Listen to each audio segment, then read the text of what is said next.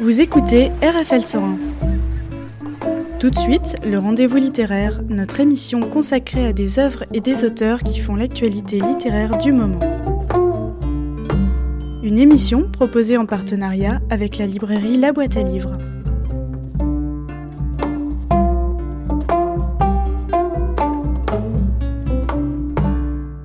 Bonjour à tous, vous écoutez RFL 100 pour le rendez-vous littéraire. Aujourd'hui, on est avec Catherine Gomez-Crouvisier, une autrice qui vient nous présenter son dernier livre sorti, L'Entonnoir, et qui a aussi monté sa propre compagnie théâtre du nom de Boiton Thé. Bonjour. Bonjour. Aujourd'hui, vous êtes avec nous sur RFL 100 pour parler de votre dernier ouvrage, L'Entonnoir. Donc, c'est une pièce de théâtre pour les jeunes. Vous pouvez nous en dire quoi? Alors initialement ça n'avait pas été écrit pour les jeunes parce que bon moi je joue du théâtre et j'écris un petit peu naturellement pour les adultes. Mais euh, un jour j'ai entendu parler de les éditions Goutte d'encre qui venaient de s'installer à Monet. Et euh, quand j'ai vu qu'ils s'adressaient au public euh, jeunesse, j'ai envoyé deux sketchs de scénettes que j'avais en me disant bah euh, je verrai euh, ce qui ce qui en font. Et euh, à ma grande surprise en fait Muriel Guiton l'éditrice m'a dit oui oui mais ça intéresse le public jeunesse pourquoi pas? Donc à, partir de ça on a modifié des petites choses pour que ça résonne un peu plus pour le pour les pour les jeunes. J'essaie de, de, demander par exemple à des institutrices ben qu'est-ce qu'aimaient les, les, jeunes de, de, cet âge quelles étaient leurs leur activités leur leur hobby et donc j'ai essayé de, de m'adapter un peu plus au langage ou aux exemples qui étaient donnés euh, dans le livre. Cette pièce de théâtre, elle a une spécificité dans, dans l'écriture? Alors euh, oui, c'est-à-dire que je me suis un petit peu inspirée de, de mes lectures. J'aime beaucoup euh, le monde de l'absurde. J'aime beaucoup ce qu'écrit Jean-Michel Ribes ou Roland Dubillard. Et à l'époque, j'avais lu un sketch qui s'appelait Le conte-goutte. Et à partir d'un conte-goutte, donc il y a toute une histoire, tout un dialogue qui qui, qui, qui naît comme ça. Et je me suis dit, euh, ça doit être possible de faire ça euh, à partir de n'importe quoi. Donc je suis allée dans ma cuisine, j'ai ouvert les placards et puis j'ai regardé et je suis tombée sur euh, mon entonnoir, un entonnoir classique, vert anis comme on a beaucoup de, de familles. Et donc je suis retournée dans, dans mon salon avec un de mes fils qui fait aussi du théâtre et j'ai dit, écoute, on va essayer de faire une impro là-dessus, on va commencer. Et on a commencé en, en, improvisation et au bout de quelques minutes, je me suis dit, ouais, il y, y a de quoi faire. Et euh, il fallait quelque chose qui, un objet qui, qui, serve à quelque chose et qui soit à la fois très banal pour que je puisse sortir de cette banalité en fait et essayer de surprendre euh, le lecteur. Et c'est ce que j'ai essayé de faire. Donc euh le ton est absurde mais c'est une on est obligé d'utiliser une logique de façon à à entraîner le lecteur, et j'ai envie de dire de l'entraîner malgré lui, c'est-à-dire d'être obligé presque d'accepter les choix que je faisais parce qu'ils étaient logiques, même si c'était absurde. Parce que si l'absurde n'est pas euh, logique et, rigoureux, en fait, le, le, lecteur va pas nous suivre. Et c'est ça aussi qui, m'intéresse. Alors la spécificité de l'entonnoir, c'est que effectivement, euh, ça joue beaucoup sur les mots, sur les expressions. Euh, c'est ludique à ce niveau-là.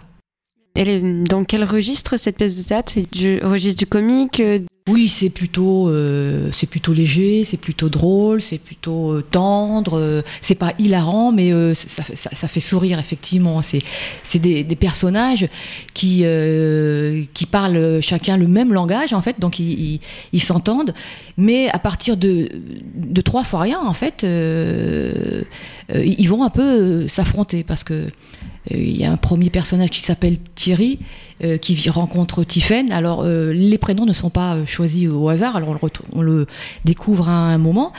Et euh, Tiphaine est en train de lui dire bah, Vous voulez pas m'aider à tenir mon entonnoir là, et, Thierry lui dit Mais attendez, mais c'est pas un entonnoir. Et puis finalement, Tiphaine se remet en question et dit ah oui mince c'est pas un entonnoir mais où est-ce que je limite donc mon entonnoir? Et donc elle va essayer de le retrouver et euh, elle, elle, explique à Thierry euh, sa méthode de rangement et forcément, c'est quelque chose de tout à fait euh, extraordinaire qui n'appartient à personne. C'est un rangement qui n'est pas du tout euh, rigoureux, qui n'est mmh. pas du tout pratique, mais qui est le sien. Et lui, il lui dit non, non, écoutez, votre rangement ne convient pas. Venez chez moi, je vais vous montrer comment moi je range euh, mes affaires. Et lui, il a un autre, une autre manière aussi de ranger, tout à fait personnelle, qui est plus euh, très au, euh, aux expressions de la langue française. Et ce sont deux mondes qui, qui se rencontrent, qui s'affrontent et sur trois fois rien finalement, et qui finalement se retrouve avec euh, une certaine tendresse à la fin de, de la scénette. Cette pièce de théâtre pour lesquelles vous êtes inspiré de, de votre quotidien?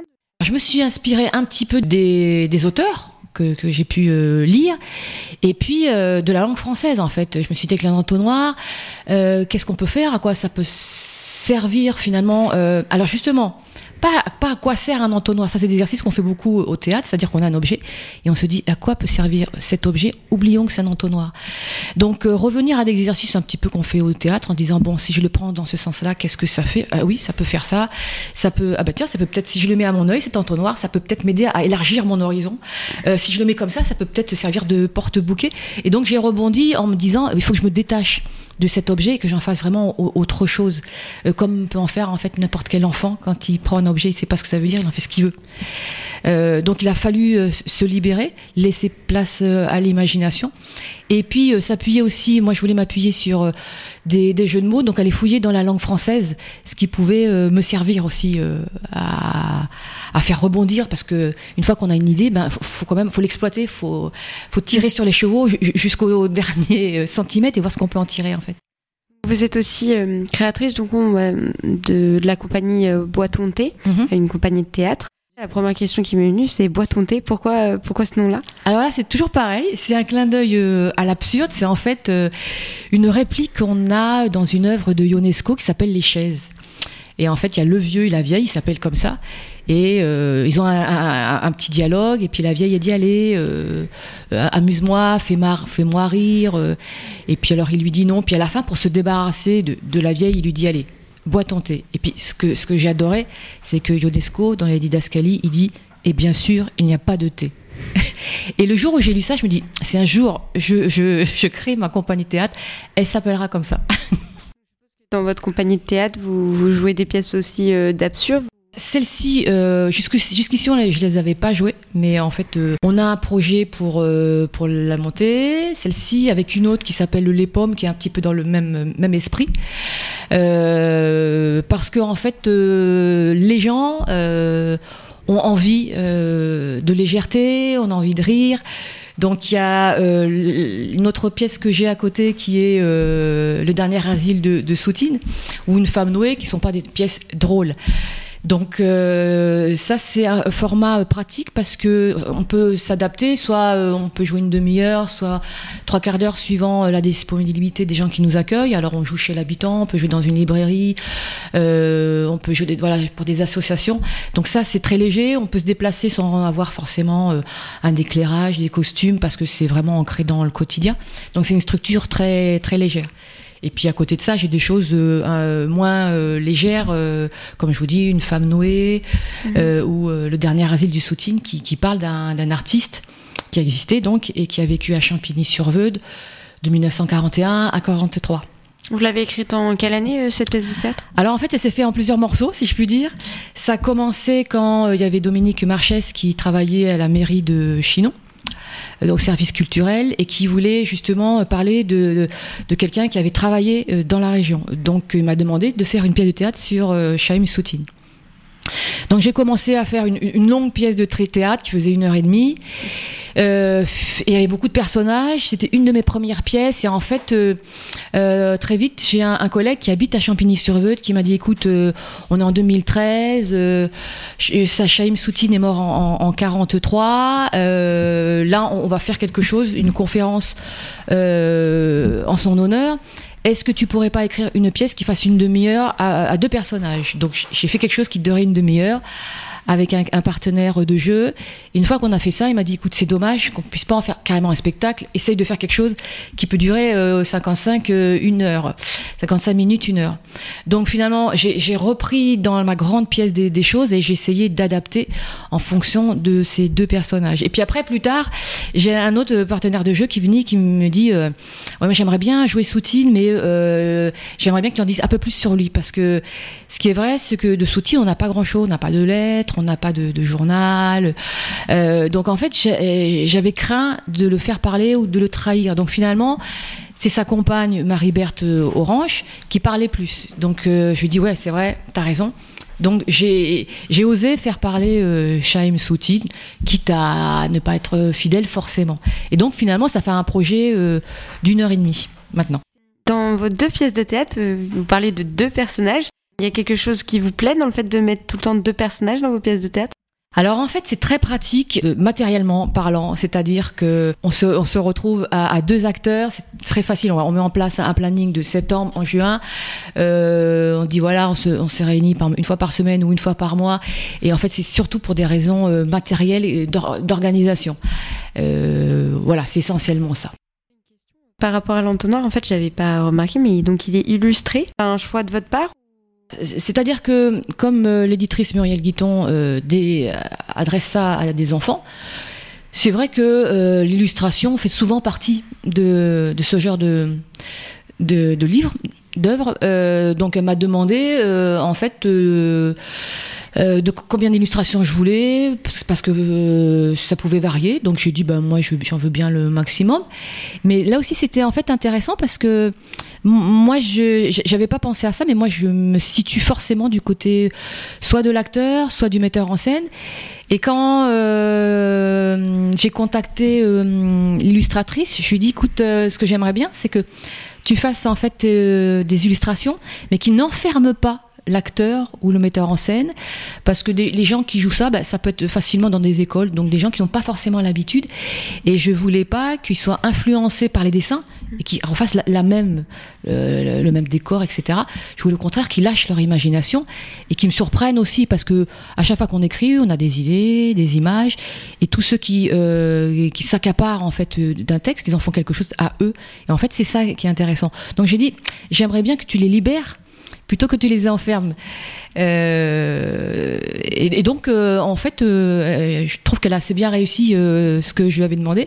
Et, c'était un peu aussi le genre de discussion que j'avais eu avec mon éditrice, parce qu'elle me disait, oui, alors là, j'aimerais bien mettre une didascalie, c'est-à-dire des indications scéniques. Et au début, je lui dis, mais en fait, quand on joue un texte, tout le travail est là. C'est-à-dire qu'on a une réplique, on en a une autre tout d'un coup qui peut paraître complètement contradictoire et tout le travail de l'acteur et de metteur en scène se dire bon comment je vais de là à là logiquement euh, naturellement? Qu'est-ce qu'il a dans la tête ce personnage? Comment il fait pour passer de là à là? Et en fait on n'était pas sur la même longueur d'onde. Et, euh, je vois Muriel Guiton euh, elle était tentée de mettre des didascalies pour pour expliquer pour comment on arrivait là. Mmh. alors finalement j'ai dit bon bah on pourrait peut-être couper la poire en deux euh, on met des didascalies, mais surtout, on dit que euh, aussi bien les acteurs que les metteurs en scène peuvent ne pas en tenir compte, parce qu'il y en a qui se sentent obligés euh, d'en tenir compte, et je trouve ça dommage. Vous avez parlé du fait que vous, aviez une compagnie de théâtre. Je suppose que vous faites du théâtre depuis de nombreuses années. Ça, a commencé quand? Ça a commencé très tôt. J'ai commencé au collège par des, petites scènes, bah, comme tout le monde, j'ai envie de dire. Et puis j'ai poursuivi. donc à l'époque, j'étais en Touraine. J'ai fait partie euh, de différents ateliers euh, théâtre, euh, l'atelier de l'entourloupe qui était au Beffroi, qu'on a créé en fait. et puis j'ai tenté le conservatoire de Tours que j'ai intégré. Et ensuite, il a fallu que j'ai déménage, donc je suis allée dans le dans le sud. J'ai continué toujours le, théâtre. Et puis je suis revenue en Touraine. Et finalement, je me suis lancée un petit peu dans l'écriture parce que euh, on m'avait demandé euh, d'écrire, mm, et, c'est bien qu'on me l'ait demandé parce que je crois que de moi-même je me serais jamais lancée. c'est toujours compliqué de se dire qu'on peut intéresser les gens. Donc euh, je remercie au passage ceux qui m'ont poussé à, le faire. Donc toujours avec la perspective de, jouer la pièce. Donc effectivement, c'est aussi pour ça qu'il y, a deux personnages en me disant, ben voilà, c'est plus simple hmm. dans, la distribution, c'est plus simple quand on joue sur scène. Et donc là, maintenant que j'ai commencé à écrire, c'est vrai qu'en fait, euh, je m'arrête plus, j'ai toujours quelque chose euh, sous la plume, j'ai envie de dire.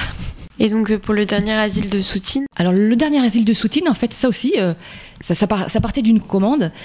Et alors, ce qui est intéressant dans les commandes, c'est que si je m'étais écouté, j'aurais jamais traité de cette période. C'est-à-dire que Soutine a vécu à Champigny-sur-Veuve de 1941 à 43.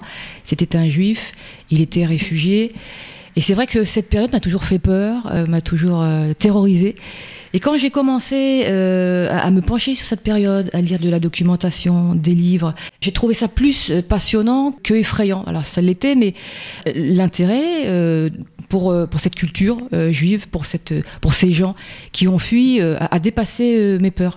Donc ce personnage Il arrive euh, à Champigny-sur-Veude avec Marie-Berthe Orange, qui est la deuxième femme de Max Ernst. Max Ernst, dont, la maison est à euh, et qu'on peut visiter. Il fuit euh, Paris un petit peu dans l'urgence. Il est avec euh, cette jeune femme que une marchande d'art, que Madame Castagne, décoratrice, lui met entre les bras. J'ai envie de dire, il l'a pas forcément choisi et il se trouve un petit peu coincé avec cette femme, avec cette situation historique d'urgence. Et en fait, ils sont coincé effectivement dans, dans ce village. Euh, alors lui, finalement, euh, il découvre des couleurs, il découvre du bleu, il y a du vent, il découvre des formes qui l'intéressent. Il est malade, il a un ulcère. Il sait qu'il va euh, bientôt mourir, qu'en gros, effectivement, vers 1943, il doit mourir de, de son ulcère qui était pas, euh, qu'on pouvait pas opérer. Et il arrive à trouver une certaine sérénité si on regarde le début euh, de sa peinture, de sa carrière. C'est la première fois où il peint euh, des, maternités, des, enfants. euh, autant autrefois il avait utilisé la couleur rouge ben, que j'ai mis un petit peu dans la couverture qui était une couleur un peu violente. Autant là, il va se rapprocher un peu plus euh, du bleu, du vert, de toutes ces gammes-là. Euh, Et, il va réussir à adopter euh, ce village. À côté de ça, le personnage féminin, qui est Marie-Berthe Orange, qui est une femme très, très instable, qui auparavant a déjà été internée à Sainte-Anne, qui a, fait des excès de drogue, de boissons, qui est excentrique, qui est originale, mais euh, qui ne lui apporte pas euh, la paix, la sérénité dont, dont il a besoin. Et parallèlement, ce sont deux personnages qui, qui ont beaucoup de, de blessures en, en- en eux et, et des blessures similaires qui, qui, se, qui se rejoignent. Pour euh, écrire cette pièce, vous avez fait des recherches, je suppose. Vous êtes informé, documenté, comment? Alors déjà, alors à l'époque, euh, j'ai dû commencer euh, à chercher en 2013. Il n'y avait pas tant de livres que ça de sur euh, Soutine en fait. Donc peut-être que je les ai tous lus. En plus, euh, j'avais donc euh, un collègue qui s'appelle Jean-François Perdereau qui habite à Champigny-sur-Veude et qui a contribué à faire ressusciter un petit peu Soutine, qui avait euh, des livres à me prêter. Dominique Marchès, qui m'a demandé la pièce, m'a prêté aussi plein de livres généreusement. Et sur Internet, j'ai glané quelques petites choses. Au point de vue historique, j'ai la chance d'avoir un mari historien. Donc, je lui faisais lire et j'avais à cœur qu'il n'y ait pas euh, d'anachronisme, de choses qui étaient fausses ou quoi. Donc, de ce côté-là, j'étais tranquille parce que je savais que, voilà, je n'allais pas dire de, choses euh, qui allaient ulcérer euh, les, historiens. Et j'avais. alors, bien sûr, il y y a toujours deux choses. Il y a les personnages qui existent. Donc il y avait cette Marie-Berthe euh, Orange qui était très excentrique, qui était, euh, qui peuvent être, qui peuvent être très très violentes, qui des fois même euh, pouvait insulter Soutine, lui disait sale juif, lui, des fois crier. Enfin, les, disputes étaient très fortes. Donc il y a toujours plusieurs pistes. Il y a le personnage ou la personne qui a existé. Il y a ce qu'on peut en faire au niveau dramaturgique, parce que la réalité n'est pas toujours intéressante. Il y a des fois, il faut y mettre quelque chose. Et puis il y a ce qu'est l'auteur. Donc à force de travailler sur elle, euh, bah, j'ai trouvé qu'on avait des, des ressemblances. Donc, quand bien même elle serait euh, insupportable, euh, je la trouve d'autant plus touchante qu'à chaque fois que, que je joue cette pièce, enfin, je joue Marie-Berthe, donc on est, enfin, on est forcé d'aimer le personnage qu'on joue. Oui, donc euh, il y a une partie recherche, mais aussi une partie qui vient de vous, en fait. Qui, Bah, C'est-à-dire qu'en en- en travaillant, je me suis dit, mais oui, on, on se ressemble un peu. Alors, même si, on est, même si je ne suis pas extrême, on peut avoir des points communs dans la vie euh, qui à chaque fois font résonance. Il suffit de pas grand-chose. D'ailleurs, c'est, on, on avait joué un extrait d'une demi-heure au lycée Rabelais. Mhm. euh, pour la section pro parce que la- le professeur justement ça répondait au programme et euh, de ce fait je, je- elle a construit sa séquence pédagogique et euh, pour que ça soit plus simple pour elle j'ai essayé de, de, de l'aider donc finalement j'ai fait le, un travail j'ai refait le travail que j'avais fait sans me rendre compte, c'est-à-dire j'ai pris une feuille à quatre, je l'ai partagée en deux, j'ai mis un Marie-Berthe à gauche, Soutine à droite, et euh, de manière un peu, enfin, très consciente et très intellectuelle, je me suis dit bon, mais pourquoi ils sont ensemble ces deux-là finalement Et euh, je me suis rendu compte, voilà, qu'ils avaient beaucoup de points communs, à savoir, par exemple, Marie-Berthe Orange. euh, elle a dû, euh, elle a dû avorter. Elle en a beaucoup souffert. De son côté, euh, Soutine, il avait eu une fille qu'il a jamais voulu reconnaître. À côté de ça, à la fin de sa vie, il en reparlait. Donc, euh, lui aussi, il avait, d'une manière euh, métaphorique, euh, avorté, en fait, si je puis dire. Euh, Marie-Berthe Orange n'avait pas été désirée. Euh, elle avait un grand frère qui lui était aimé, puis elle, elle était ma- mal aimée. Donc, euh, euh, elle avait voilà, de la rancœur par rapport à son père. De son côté, euh, Soutine, même s'il s'entendait bien avec ses parents, il a quitté la Biélorussie. Et euh, il savait qu'il reviendrait pas, mais il savait que s'il pouvait faire euh, euh, carrière, c'était à Paris. Il fallait qu'il aille à, Paris, le, pays, la ville des artistes, où justement à cette, à cette époque, il y a beaucoup d'artistes étrangers qui venaient, aussi bien espagnols, russes, ça venait de tous les côtés. Donc il savait que s'il voulait réussir, s'il voulait, s'il voulait progresser, il fallait qu'il aille à Paris. Donc il a coupé le cordon et, et il n'a plus jamais revu ses parents. Et euh, en, jouant, parce que quand on joue, il faut aussi jouer avec son corps. Et je me suis dit, mais en fait, euh, voilà, Marie-Berthe, elle a quelque chose ici au niveau du ventre qui lui fait mal, certainement, qui, vient dans des moments difficiles, peut-être qu'elle met la main sur le ventre. Et à côté de ça, euh, Jean Soutine, lui, il avait un ulcère, dont on entend aussi, il mettait la main sur son ulcère parce que ça les faisait très mal. Donc en fait, ils avaient plein de choses qui les rapprochaient dans leur douleur.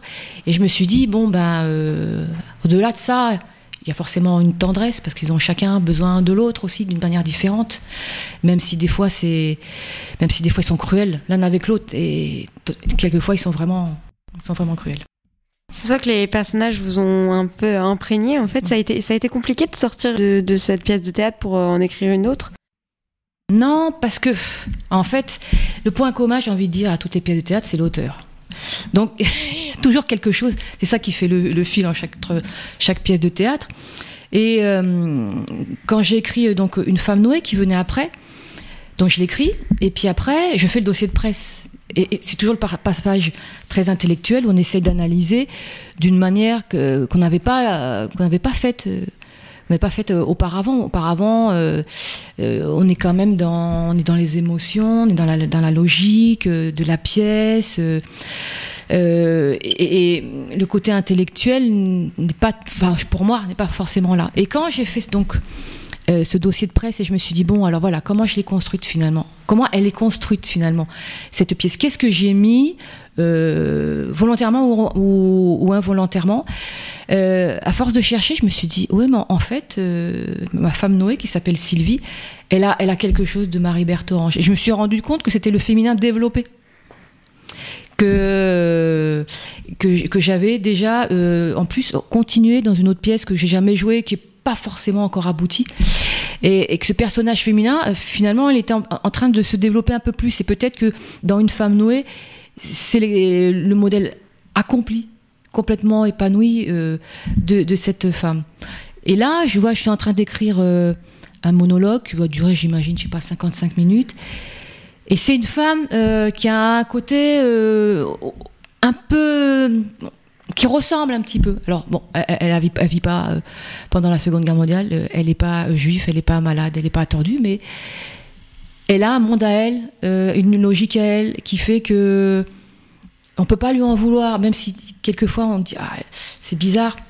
C'est pas le genre de personnage féminin, enfin je trouve, auquel on peut en vouloir. On peut, enfin, on peut que avoir de, moi, je trouve qu'on peut avoir que de la tendresse pour ces gens-là, pour ce genre de personnage. Fab Noué, euh, c'est donc une pièce de théâtre qui va bientôt sortir? Alors, euh, alors c'est en projet. Euh, j'ai contacté donc les éditions Môme qui sont basées à, à Chausey-sur-Loire. ce sont des éditions qui qui font surtout de, de l'illustration. Donc, ont quand on a découvert cette pièce que j'ai envoyée. Donc, euh, ce sont deux sœurs qui sont euh, à la base de cette euh, maison d'édition. Elles ont beaucoup aimé le texte. Et elles ont, elles m'ont dit, on s'est rencontrés, donc on a longuement parlé, et elles m'ont dit, bon, ben, nous, si on fait ça, par rapport à notre projet d'édition, ça sera quelque chose qui sera très très euh, illustré.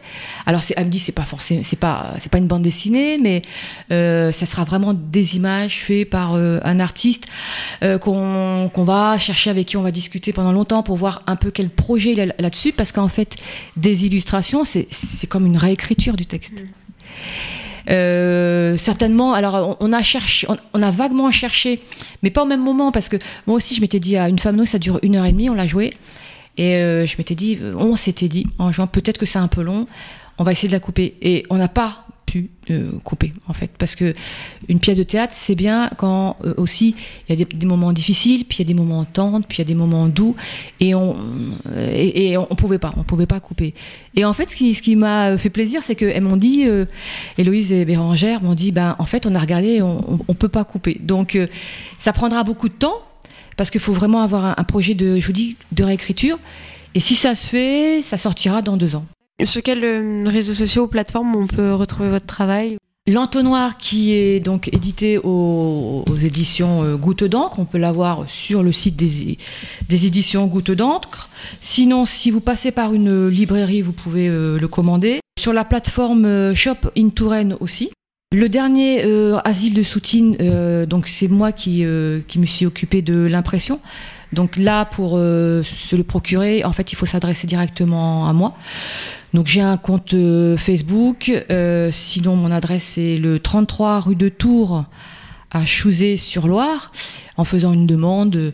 Donc le dernier asile de soutien est au, au, prix de 12 euros, tandis que l'entonnoir coûte 7 euros. Prochaine présentation de vos pièces de théâtre, elle sera où et quand? Par exemple, le dimanche prochain, à Chouzé-sur-Loire, il y a le Festival des quais qui accueille euh, beaucoup d'exposants sur les quais, qui accueille aussi des animations euh, qui sont toutes gratuites, donc je vous invite à venir. Et euh, je serai sur les quais pour présenter mes deux livres, ainsi que les éditions Môme, Philippe Ouzounian, et puis plein d'autres personnes qu'il faut venir découvrir absolument. Bah, merci beaucoup, Catherine, de nous avoir accordé ce moment pour parler donc de vos pièces de théâtre. Merci euh, beaucoup à vous de m'avoir invité. vous étiez à l'écoute d'RFL 100.